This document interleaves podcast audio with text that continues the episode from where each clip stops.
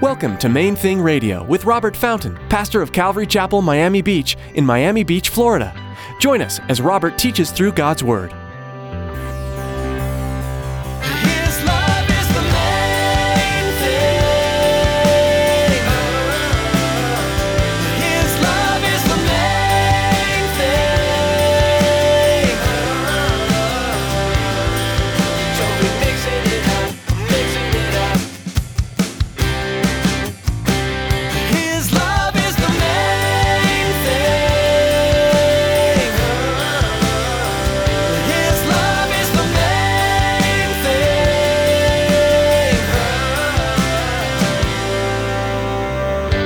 You pray for us as your pastors? We need it desperately. Desperately. I know some of you pray for us almost every day. Thank you. But we need so much wisdom from God to, to represent Him in, in, in our world, you know, to help guide people through their grief, through the crisis situations that they face, the difficulties at work, the, you know, the family things. I, I, I get asked questions all the time that I'm not sure how to answer. You know, it's like I'm going to have to pray about that. Pastors are human. They struggle with temptation and trials all the same. They're called to live above reproach and help lead people in the way that Jesus guides. And as Pastor Robert explains in today's message, that is a huge responsibility that can't be accomplished without the Holy Spirit. They desperately need your prayer and support to carry out this mission.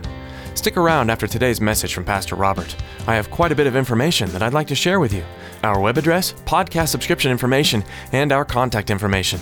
Now, here's Pastor Robert in the book of Hebrews, chapter 13, with today's edition of Main Thing Radio. His love is the main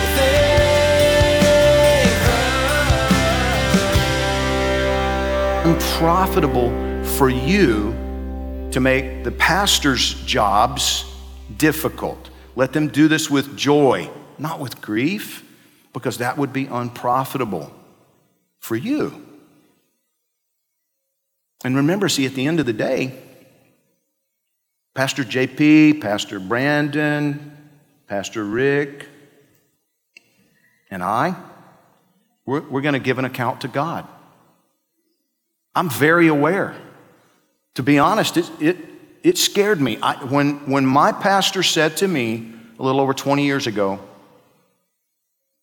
You're the one.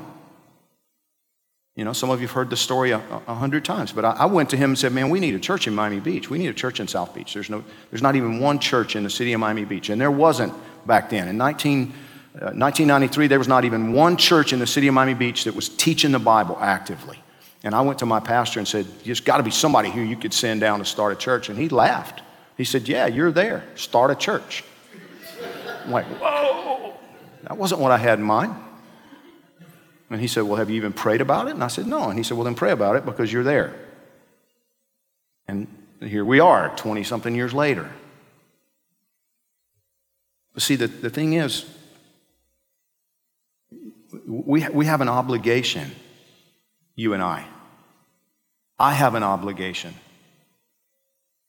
to talk to you about your obligations to the one who redeemed you, the one who bought you back, to you know, the one who died that you might be free. It's not an obligation to me.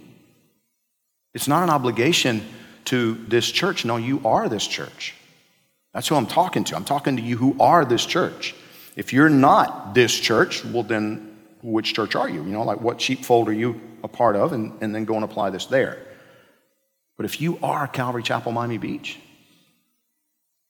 then I'm, I'm talking to you. He says, take seriously the fact that your pastor is one day going to stand before his judge and give an account for your life. Now, see, I'm not going to give an account for all of the foolish things that you did in rebellion, okay? You know what I mean? The stuff that you do and you know. You, you know.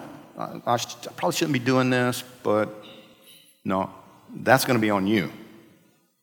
But I'm going to give an account to him one day for the things that I saw and I should have spoken up. And had I said something, that would have been enough maybe to deter you, to wake you up. But I didn't. And so you're suffering the consequences now when if I had just spoken, that, that wouldn't have been the case. You see what I'm saying? Those are the, I'm going to give an account. for that. It scared me 21 years ago, it scares me now. Obey your leaders and submit to them, for they keep watch over your souls as those who will give an account. Let them do this with joy and not with grief, for this would be unprofitable for you. And, and I love the fact that immediately after saying that, the Bible says this in verse 18 Pray for us. For we're confident that we have a good conscience and all things desiring to live honorably. I Pray for us. Now, please don't answer, don't answer this, but I'm just wondering if you take it to heart. I mean, uh, do you pray for us as your pastors? We need it desperately, desperately. I know some of you pray for us almost every day. Thank you. But we need so much wisdom from God to, to represent Him in, in, in our world, you know, to help guide people through their grief, through the crisis situations that they face, the difficulties at work, the, you know, the family things. I, I, I get asked questions all the time that I'm not sure how to answer. You know, it's like, I'm going to have to pray about that. Let me pray and get back to you. And, and uh, every now and then, Pastor JP will, will say to me, Robert, you know, I need, I'm over my head with this. First time he did it to me, I'm like, so am I, bro. Figure it out. Sorry. You know, I was like, what do you want? I don't know what to do with that either. So we need prayer. When uh, last year, uh, I sat down with Kira and um, asked her, you know, we need to write out some job descriptions and give people more clarity. You know, it's, it was just me and Pastor JP until about a year and a half ago. And, and then we started needing to add staff as, you know, as we've grown. I realized should have done it before I was killing JP, was what I was doing, and should have added staff before that. But, but as we added several, you know, full-time, part-time staff, realizing that we needed to write out job descriptions. And, and so Kira, you know, having dealt with this kind of thing in the past, she comes with a template. And, and at the very end of the first job description that I read, it, you know, it, it said, we will not ask you to perform duties that exceed your capabilities. And I started laughing. I'm like, that's a lie. that's, that's a lie, man. And then as I prayed about it, I felt like the Lord gave me wisdom. And so here's what all of our job descriptions now say at the bottom We will almost certainly ask you to do things that exceed your human capabilities. Because we serve a mighty God who intends to grow us and change us and develop us. And we need to be looking to Him continually for those things. Discipleship. God called us to serve as His representatives, His emissaries in our world. You know, a lot of times we don't really think through the magnitude of that. You mean, wait a minute, I'm supposed to represent, you're supposed to represent the almighty, omnipotent, omniscient creator of the cosmos. Yeah. That's a job that's much bigger than you. Do you understand what I'm saying? That's bigger than you. You know, every week I cry out to God to just please speak to me, uh, uh, you know, about what you need to hear, about what, you know, because I, I recognize I'm still just Robert. Now, you know, 30 years ago, he made me alive and, and uh, you know, rescued me and filled me with his spirit. But I still very desperately need him to guide me. And I, pray hard for Pastor JP and, and Pastor Brandon and Pastor Rick because they need God. We pray hard for you. We need you to pray for us. You know, the enemy's relentless and ruthless in his efforts to destroy pastors and in churches. Finally, the, the Bible says here in verse 20 now, may the God of peace who brought up our Lord Jesus from the dead, that great shepherd of the sheep, through the blood of the everlasting covenant, make you complete in every good work to do his will, working in you what is well pleasing in his sight through Jesus Christ, to whom be glory forever and ever. Amen. And I appeal to you, brethren, bear with the word of exhortation, for I've written to you in few words and I got tickled when I read that. I've written to you in few words. 13 chapters. Took us a whole year to go through it. And he says, I've written to you in few words. But you know what? I think what, I think what the Bible is telling us is that there will, there will always be more to say. There will always be more to get out of this. In Romans chapter 11, verse 33, you know, oh, the depth of the riches, both of the wisdom and knowledge of God. How unsearchable are his judgments and his ways past finding out. For who has known the mind of the Lord? Who has become his counselor? There's always more.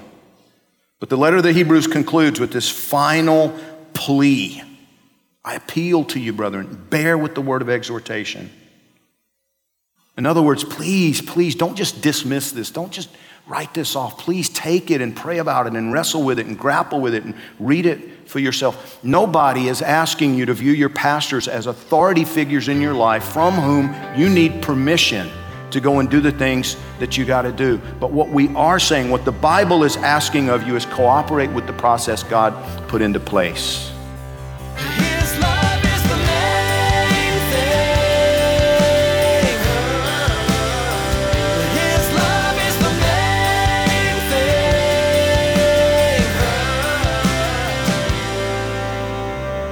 Thanks for tuning in today to Main Thing Radio. What you just heard may have set some questions off in your spirit about who Jesus is and why he's so important. If so, keep listening. Thanks, Chris. You know, if you're listening today and, and you're thinking, man, I really need God in my life.